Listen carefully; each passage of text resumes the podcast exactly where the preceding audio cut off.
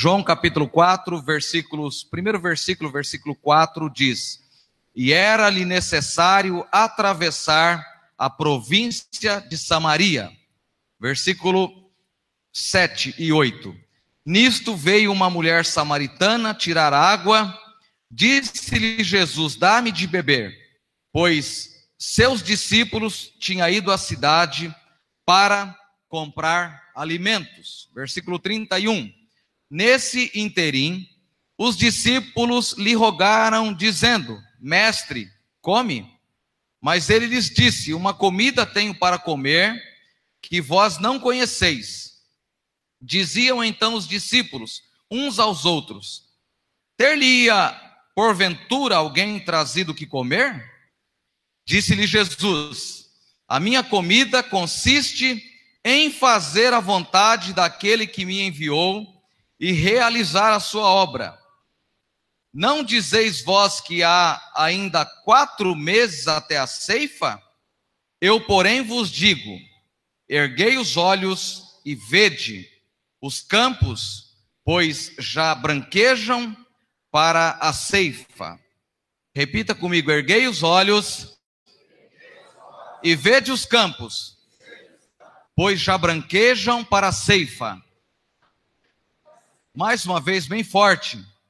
Erguei os olhos e vede os campos, pois já branquejam para a ceifa. Senhor, obrigado por Sua palavra. Ela é santa, ela é poderosa e ela é instrutiva. Que sejamos instruídos por ela nessa noite. Que o Senhor possa falar ao nosso coração de forma poderosa, de maneira que saímos daqui convictos do nosso chamado Fomos chamados, salvos, comprados com seu precioso sangue e responsabilizados a pregar a sua palavra. Que o Senhor fale conosco e que ela fique guardada no nosso coração.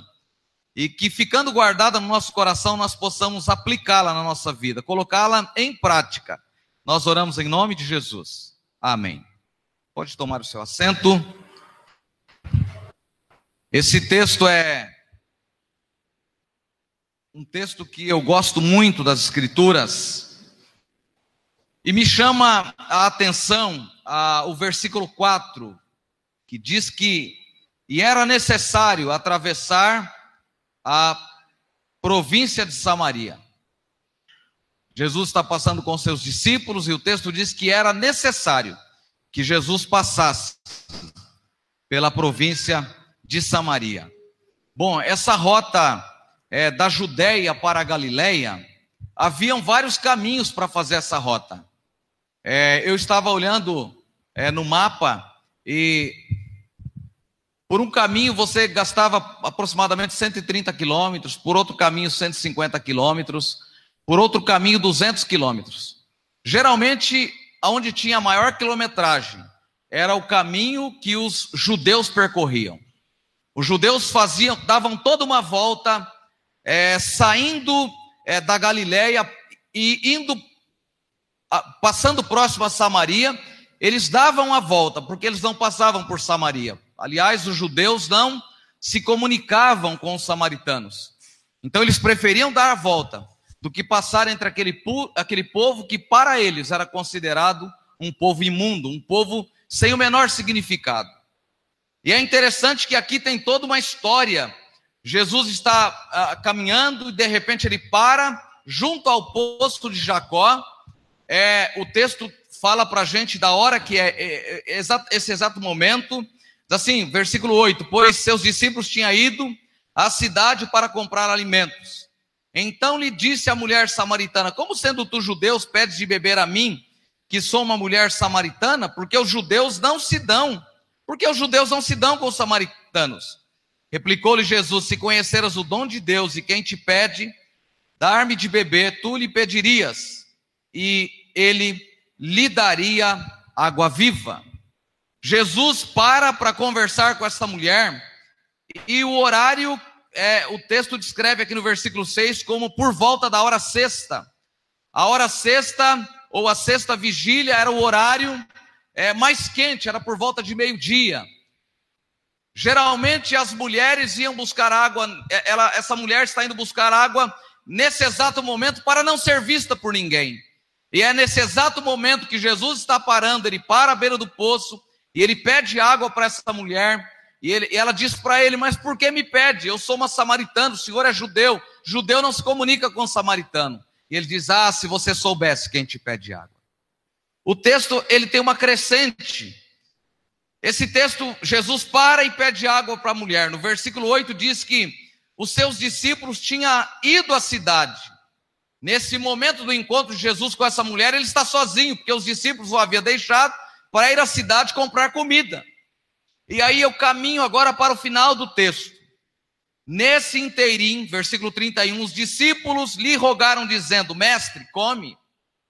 Ele para, pede água, os discípulos saem, vão à cidade comprar comida e retorna. Ele tem todo o diálogo com essa mulher. E quando chega no versículo 31, os discípulos estão rogando a Jesus. Talvez depois de um dia cansativo, de tanto trabalho, de talvez uma semana cheia de atividades, eles estão preocupados com alimento para Jesus e eles oferecem Jesus o alimento. Eu li uma ilustração, aliás, ela já foi contada aqui na igreja. Eu não me lembro quem pregou aqui e contou, e contou essa ilustração. E eu quero dizer para você que o grande diferencial de tudo que se faz, e especialmente a missão da igreja, é se nós tivermos visão quanto ao que estamos fazendo. De tudo que se faz, o mais importante que se leva em conta é a visão, é a justificativa pela qual você está tendo essa atitude ao fazer alguma coisa. Conta-se que uma grande empresa de sapatos, ela enviou um vendedor para a África, para um dos países da África. E esse rapaz foi para lá muito empolgado. E ele disse: Eu vou chegar lá e vou vender muitos pares de sapato. E quando ele chegou nesse país, ele olhou e a sua primeira impressão ao descer no aeroporto, ele já ficou assustado, porque ele percebeu que as pessoas daquele país não usavam sapato. E ele anda naquele país, ele desce, ele dá uma volta, ele olha, ele observa, e ele retorna para o seu país de origem, ele volta decepcionado. E ele chega na empresa e diz: Ah, mas vocês me mandaram para o lugar errado. É, ninguém lá usa sapato, as pessoas lá não usam sapato, então não faz sentido eu ir para lá vender sapato. A empresa diz: Não, não é possível, o mercado é propício. Pegaram outro funcionário, treinaram e mandaram para lá. Aquele rapaz chegou e, quando olhou aquela cena, disse: É uma boa oportunidade para vender sapatos. E ele divulgou o sapato, ele falou da importância do sapato, da proteção para os pés, cuidado para a saúde. Ele foi falando. E aquele rapaz vendeu muitos sapatos. Enfim, essa empresa montou uma filial naquele país. Aquele moço ficou rico, tornou-se um empresário. Tudo é seguido de visão. Qual é a sua visão para o reino de Deus? A gente olha para esse texto e eu não devo criticar os discípulos ao olhar para este texto, mas eu devo respaldar a missão dos discípulos e a minha missão, a missão da igreja, no que Jesus está falando. O parâmetro para nós, o, o grande incentivador, o grande motivador da nossa missão é o próprio Jesus. E se nós fomos salvos, se nós fomos transformados, se o Evangelho chegou à nossa casa, eu ministrei a, na Igreja do Socorro domingo passado, e eu tive a oportunidade de contar o testemunho da conversão da minha família, aquilo que vocês já estão cansados de, de saber, que eu já contei muitas vezes. E quando terminou o culto, não foi uma, não foi duas, não foi três pessoas. Aliás, durante a semana eu recebi mensagem do pastor dizendo que algumas pessoas haviam procurado é, é, é, ele dizendo que ficaram impactados com aquele testemunho, porque eu contei de como o evangelho chegou na minha casa, quando a, no dia de um, de um, a minha família estava chorando a morte, os meus pais chorando a morte de um filho, nós irmãos chorando a morte do nosso irmão, alguém chegou, falou do evangelho para nós, o evangelho entrou na, no nosso coração, na nossa família, e nós fomos transformados e salvos pelo poder de Jesus. Para se pregar o evangelho é necessário ter visão. E a diferença toda na forma como nós olhamos para as coisas é como nós olhamos para as pessoas. Os judeus, nesse texto, têm um olhar apenas religioso. Havia muitos judeus que conheciam as escrituras, todavia eles faziam um caminho mais longo um caminho muito maior, gastavam muito mais tempo, cansavam-se muito mais para não passar em Samaria. E o texto me chama a atenção. Volta na primeira imagem, por favor, Daniel. Erguei os olhos e vede. Nós temos a figura ali de um campo. Nós temos ali um agricultor que está olhando para o campo. É, houve a plantação, esse terreno foi preparado, a semente foi lançada, a, a, veio a chuva, veio o sol, veio, vieram todos os intempéries, todo, todo, todo o problema da, da, do, do clima. Talvez essa plantação experimentou todos os climas, mas agora chegou a hora da colheita e o agricultor está olhando, e ele está olhando entusiasmado, ele está olhando motivado, ele está olhando cheio de expectativas, porque o tempo difícil passou, o tempo de preparar a terra, o tempo de lançar a semente, de esperar a chuva, de é, pensar em, em não ter muita chuva, mas agora a semente germinou e depois de germinar, está pronta para a colheita. E o que Jesus está dizendo no versículo 35 é exatamente isso. Versículo 34, diz Jesus: A minha comida consiste em fazer a vontade daquele que me enviou e realizar a sua obra. Não dizeis vós que ainda há quatro meses até a ceifa, eu, porém, vos digo: erguei os olhos e vede os campos, pois já estão brancos para a ceifa. Então, a primeira coisa que eu devo dizer a vocês, pode ir para a seguinte, Daniel, é que como você deve olhar a sua missão, como eu devo olhar a minha missão. Eu devo dizer a vocês nesse texto que Jesus tem, ao passar por Samaria, ele tem a visão de um verdadeiro judeu. Jesus é um verdadeiro judeu. Aqueles que não eram judeus verdadeiros, eles passavam por outro caminho. Eles não queriam passar por Samaria. Se você observar o versículo de número é, 28 é, 29, e depois o texto vai desencadear mostrando a missão dessa mulher. Versículo 39: Muitos samaritanos daquela cidade creram nele. Nele quem? Creram em Jesus. Por que eles creram em Jesus? A justificativa está logo embaixo.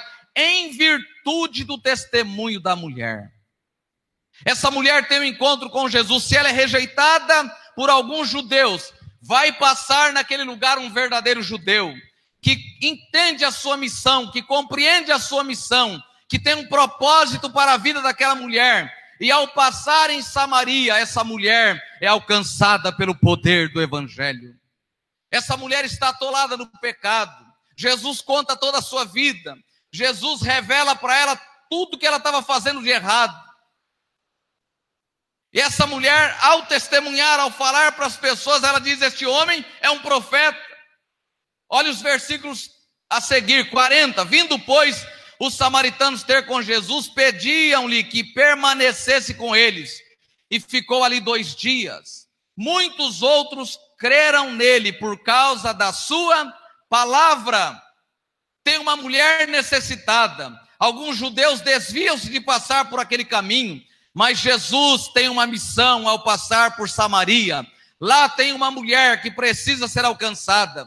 E na verdade, quando o texto fala para a gente da mulher samaritana, ela, ele não se refere apenas a uma mulher.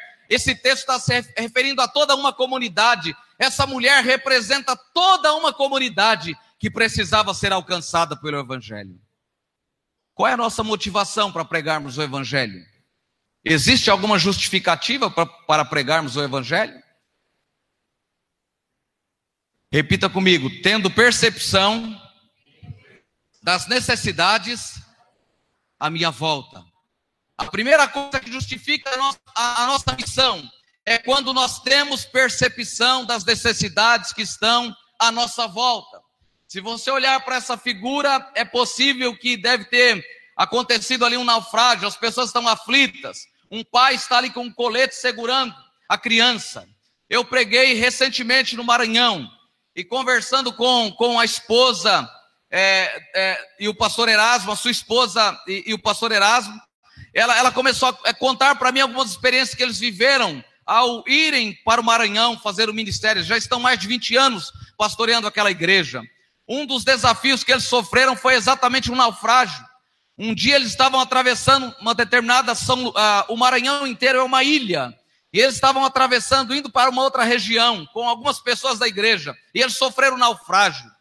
E as duas crianças, eram, o, o Calil era pequeno, o Erasmo Júnior era pequeno. E ela estava segurando o caçula, que é o Erasmo Júnior. E o, o, pastor segurava o filho mais velho, que é o Calil. E de repente eles naufragam, todo mundo afunda. E a primeira coisa que ela faz ao afundar é tentar sair, de, desvencilhar-se de tudo que estava à sua volta para salvar os seus filhos. E ela contando para mim, com lágrimas nos olhos, dizia: Pastor, o meu filho caçula completou 20 anos, o mais velho tem 23 ou 24 anos. E toda vez que eu olho para os meus filhos, eu agradeço a Deus, porque era para nós quatro termos morrido naquele dia. Ela disse: Eu estava com, com o mais novo, eu só tive tempo de jogar ele para o meu marido. Ele agarrou o menino, e eu peguei o outro e saí nadando. E alguém veio, entrou na água e nos tirou, e nós escapamos por pouco. As pessoas vivem aflitas, as pessoas enfrentam situações. Nós temos aqui um exemplo de alguém que talvez está aflito, com medo da morte, com o filho, sofrendo alguma situação. Mas quantas pessoas estão enfrentando situações terríveis à nossa volta? Quantas pessoas estão é, tornaram-se usuários de drogas? Quantos pais de família abandonaram a família? O seu salário é gasto inteiramente com drogas? Quantos pais se entregaram à bebida? Quantas famílias estão se dissolvendo, se desfazendo? A missão da igreja é justificada pelas necessidades. Eu preguei recentemente em 2 Timóteo 4, quando Paulo diz: pregues a palavra, e disse para vocês que a primeira justificativa naquele texto para pregarmos a palavra é por causa de Cristo. Devemos falar de Cristo para as pessoas por causa de Cristo. A pedra preciosa do Evangelho é Cristo. Sem Cristo não é Evangelho. Há qualquer outra coisa menos Evangelho. Eu estava ouvindo hoje um dos nossos pastores, o pastor Gleidson. Ele é pastor em Cuiabá. Se você tiver a oportunidade, olhe no YouTube. Ele está falando de discipulado. E ele é, postou algumas mensagens, mensagens curtinhas, justificando a missão da igreja. E ele fala três coisas que me chamou a atenção. A primeira é Será que nós estamos pregando a mensagem certa? Eu, como pastor, tenho que fazer uma reflexão se eu estou pregando a mensagem certa. Nós vivemos em um contexto, e qual é o contexto da nossa sociedade, da sociedade brasileira? É o evangelho da autoajuda, é o evangelho da prosperidade, é o evangelho centrado nas pessoas do homem, é o evangelho da autofelicidade. As pessoas querem ouvir este tipo de evangelho. E ele diz: se você está pregando este evangelho, automaticamente você não está pregando a mensagem que Cristo espera que você, pastor, pregue.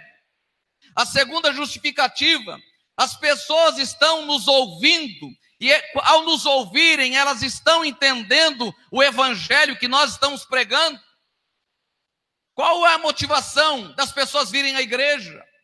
Às vezes a pessoa vem à igreja porque tem uma boa música, tem um bom louvor, tem um amigo, tem alguém que é interessante.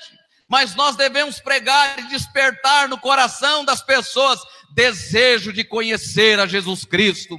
Essa mulher samaritana, ao encontrar-se com Jesus, ela perde os seus conceitos. Ela diz: Ah, Senhor, os meus os nossos pais nos, ensinarem, nos ensinaram que o Monte Gerezim é o lugar da adoração.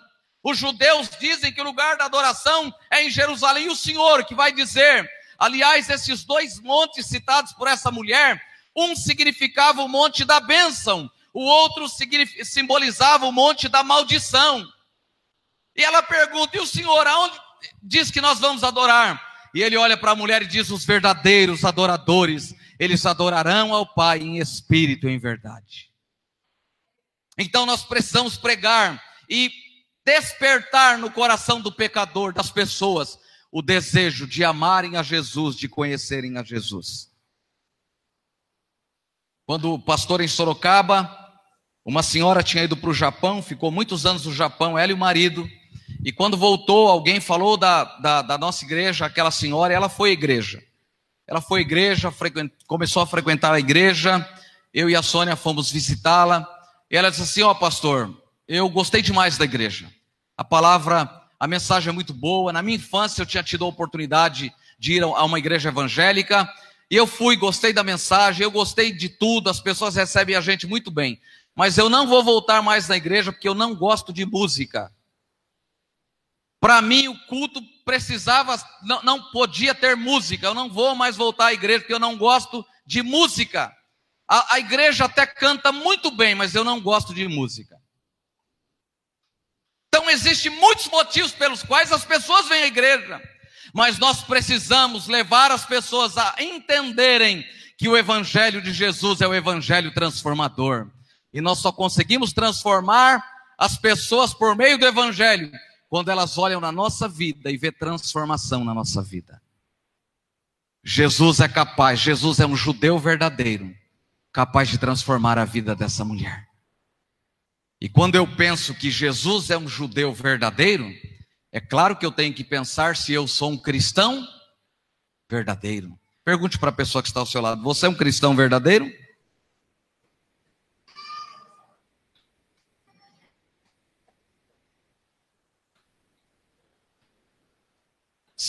Todo cristão verdadeiro tem pelo menos duas marcas. Anote aí. A primeira marca é ser o bom perfume de Cristo, é o que Paulo escreve. Nós somos o bom perfume de Cristo. Esse perfume exala cheiro, onde as pessoas passam não tem jeito. É? Então nós precisamos ser o bom perfume. A segunda coisa, todo cristão, todo crente verdadeiro, todo mundo que teve encontro com Jesus, automaticamente ele é transformado em adorador. E adorador é diferente de espectador. Espectador vem à igreja, conhece a igreja, segue o evangelho, buscando aquilo que o evangelho pode lhe proporcionar. Mas adorador é diferente, ele vem à igreja, o seu coração é quebrantado, porque ele vem única e exclusivamente para adorar a Deus e não importa o que ocorra na sua vida, não importa o que aconteça na igreja, o seu coração está aberto. Ele diz: Senhor, eu estou aqui disposto a adorá-lo. Os verdadeiros adoradores adorarão ao Pai em espírito e em verdade, Jesus disse para a mulher nesse texto. Mas ele diz para os discípulos: não pode, não, não, ou seja, em outras palavras, é, não é só isso, não é só é, eu ter alcançado essa mulher. Ele, ele vai para o versículo 35 e diz: ah, ah, eu, porém, vos digo: erguei os olhos e vede os campos, pois eles já estão brancos para a ceifa. Repita comigo essa nova imagem aí. Diz assim: como devo olhar a minha missão? Faça essa pergunta para você. Leia e faça essa pergunta a você. Aí embaixo a justificativa é: só consigo ver a necessidade, só consigo ver as necessidades, só consigo compreender a minha missão se eu olhar as necessidades à minha volta. Essa semana nós fomos bombardeados por este incêndio que está aí. Ó. Tem aquela imagem que eu pedi para você, Daniel? Mostra ela por gentileza. A última, a última imagem. É interessante uma cena que eles mostraram na televisão desse prédio pegando fogo e o rapaz pendurado ao lado. E na hora que o prédio desce inteiro, esse rapaz desce junto. Não entendi. Pode ser ela mesmo, ela mesmo. Esse rapaz é a figura. Eu li uma matéria que eu acho que o UOL é, postou a respeito desse rapaz. É, Alguém, eu vi essa semana alguém fazendo uma crítica, por, provavelmente ele tem uma tatuagem ali de que geralmente matadores de policiais têm essa essa tatuagem e surgiu-se muita, muitas críticas a, a, a esse rapaz. Ele era traficante, muita coisa se falou. Meus irmãos, esse camarada é um verdadeiro altruísta. Ele estava salvo, ele desceu do seu andar. Ele estava completamente salvo desse incêndio. Sabe por que ele morreu? Porque ele lembrou que tinha uma senhora com todos os seus filhos, ele subiu para salvar a, a, aquela mãe com todos os seus filhos. E em tentando salvar a mãe com todos aqueles filhos, esse rapaz perdeu a sua vida. E ao olhar para essa imagem, pode voltar na outra, Daniel. A pergunta que eu fiz a mim mesmo é se eu estou disposto a dar a minha vida para pregar o evangelho em favor das pessoas. Todos nós temos uma missão, todos nós temos um dom, todos nós temos uma responsabilidade. Eu olho, eu começo a olhar para a igreja e eu, eu, eu começo a identificar os dons, são, são notórios os dons na vida das pessoas. Eu tenho, por exemplo, tido uma grande admiração pelo diácono irmão Regimildo. Eu percebo que a vida deste irmão tem se tornado uma vida em função de pessoas doentes. Ele está o tempo inteiro é no hospital das clínicas, é no outro hospital, levando as pessoas. Ele poderia estar em casa tranquilo, quieto. Ele é aposentado, ele podia estar curtindo a vida com a dona Robéria. E às vezes a dona Robéria quer ele ao lado, mas ele não pode, porque ele está atendendo alguém. Ele está cuidando do sobrinho que ficou quase um ano hospitalizado, quase perdeu a sua vida. Nós precisamos ser altruístas, ser capazes de dar a nossa vida por alguém. Servir a Jesus apenas por servir não faz sentido vir à igreja apenas por vir à igreja e ser espectador, olhar o que está certo, o que está errado, o que concordo, o que não concordo, não faz sentido. Cristo morreu por mim, se Cristo morreu por mim, eu preciso ser capaz de dar a minha vida pelos homens também.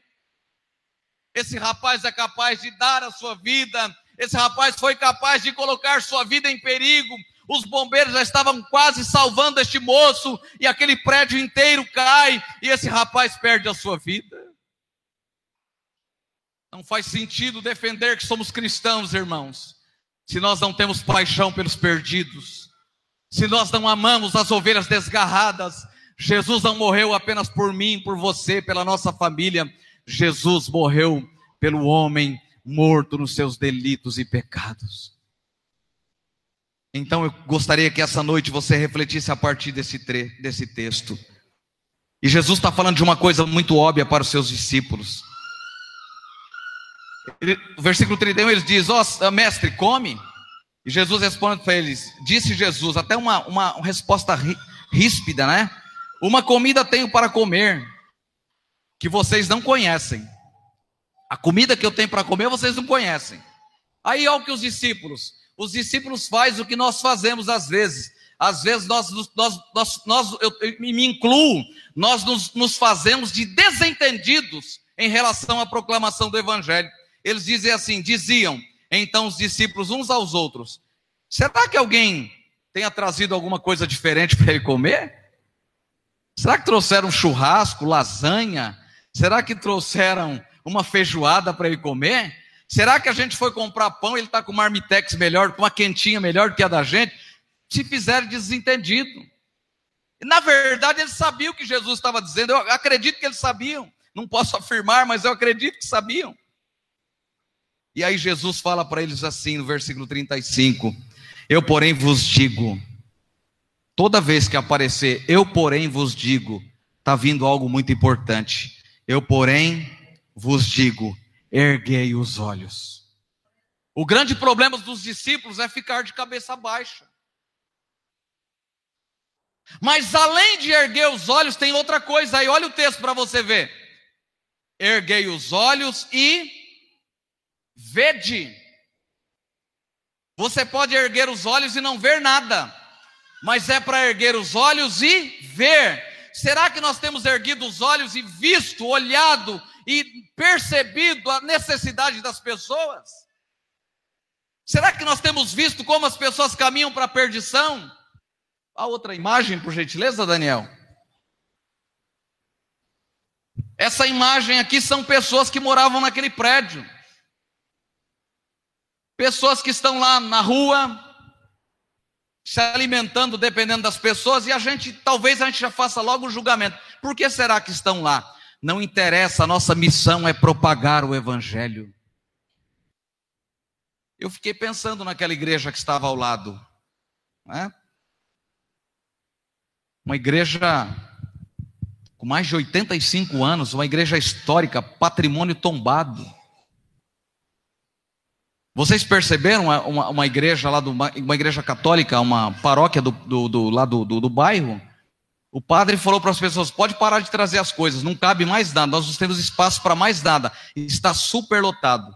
E eu fiquei encantado com uma entrevista que ele deu. Nós precisamos conhecer a nossa missão. Eu vou ser sincero para vocês, eu fui covarde, porque eu tive tanto desejo de ir para o Pai Sandu e passar um dia com aquele povo, comendo marmitex com eles ali, conversando com eles e falando de Jesus para eles. A minha semana foi muito corrida. Eu não consegui fazer, eu desejei estar lá. Tem um pastor que eu sou um grande admirador dele. Ele prega, ele é pregador, ele é muito voltado a, a missões. E ele veio pregar na Igreja Batista da Água Branca, na igreja do, do pastor Ed René, Kivitz.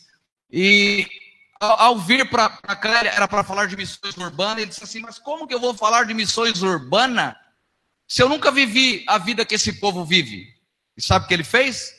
Ele saiu, se não me falha a memória, ele é do Maranhão, ele saiu do seu estado, veio para São Paulo e ficou uma semana. Guardou, trouxe a sua mala, guardou a mala lá em algum lugar, ficou uma semana dormindo na rua, com todo mundo dormindo, dormindo com, com moradores de rua. Dormindo na rua para conhecer essas pessoas, para entender o mundo que elas vivem. E para dizer, agora eu estou habilitado para falar de missões urbanas, agora eu compreendo o que é falar de missões urbanas. Será que nós conhecemos as necessidades que as pessoas vivem? Será que nós conhecemos a necessidade de uma casa em que o pai foi embora e as crianças ficaram pequenas e só ficou a mulher para criar os filhos? Será que nós conhecemos as necessidades de uma criança que a barriguinha está roncando de fome, que não teve o que comer, não tomou café da manhã, não almoçou e não sabe se vai jantar? Será que nós, igreja, conhecemos as necessidades dessas pessoas?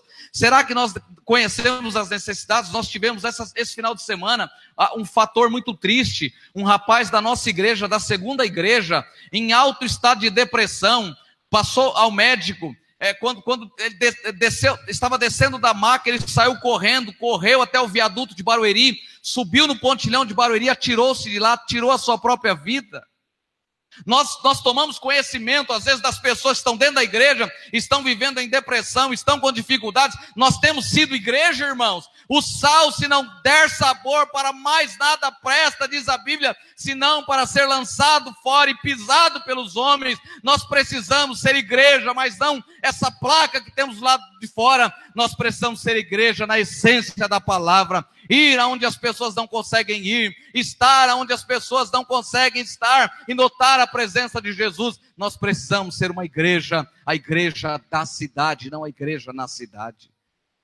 A igreja na cidade vira um prédio histórico, todo mundo passa, vê, tem música, tem pregação, tem ajuntamento de pessoas, mas não tem proposta de transformação de vida. A igreja da cidade tem uma proposta de levar a cidade a Cristo, de transformar a cidade, aleluia, pelo poder do Evangelho. Nós precisamos ser uma igreja urbana. Nós somos igreja urbana com características rurais. Nós ainda criticamos, nós ainda brigamos, nós ainda deixamos de vir à igreja por coisas, por picuinhas, por coisas pequenininhas. São características de uma igreja rural, onde as pessoas é, é, é, seguem e vivem naquela simplicidade a vida inteira e nunca mudam. Eu não estou menosprezando uma igreja rural, mas nós precisamos ser uma igreja urbana. Cidade virou cidade porque as pessoas saíram da, da roça e vieram para a cidade. Esse movimento chamado urbanização, aonde todo mundo aqui concorre com todo mundo. A gente manda um currículo, todo mundo mandou. O meu vizinho, o meu amigo também é o meu concorrente na vaga de emprego mas não há concorrentes para os céus. Nós precisamos pregar o evangelho a toda criatura. Eu quero concluir essa palavra falando, mostrando uma estatística, uma estatística para você. Segundo um escritor chamado Brent, ele disse que no próximo minuto 156 pessoas morrerão sem esperança. Na próxima hora, 9.360 pessoas vão morrer sem esperança.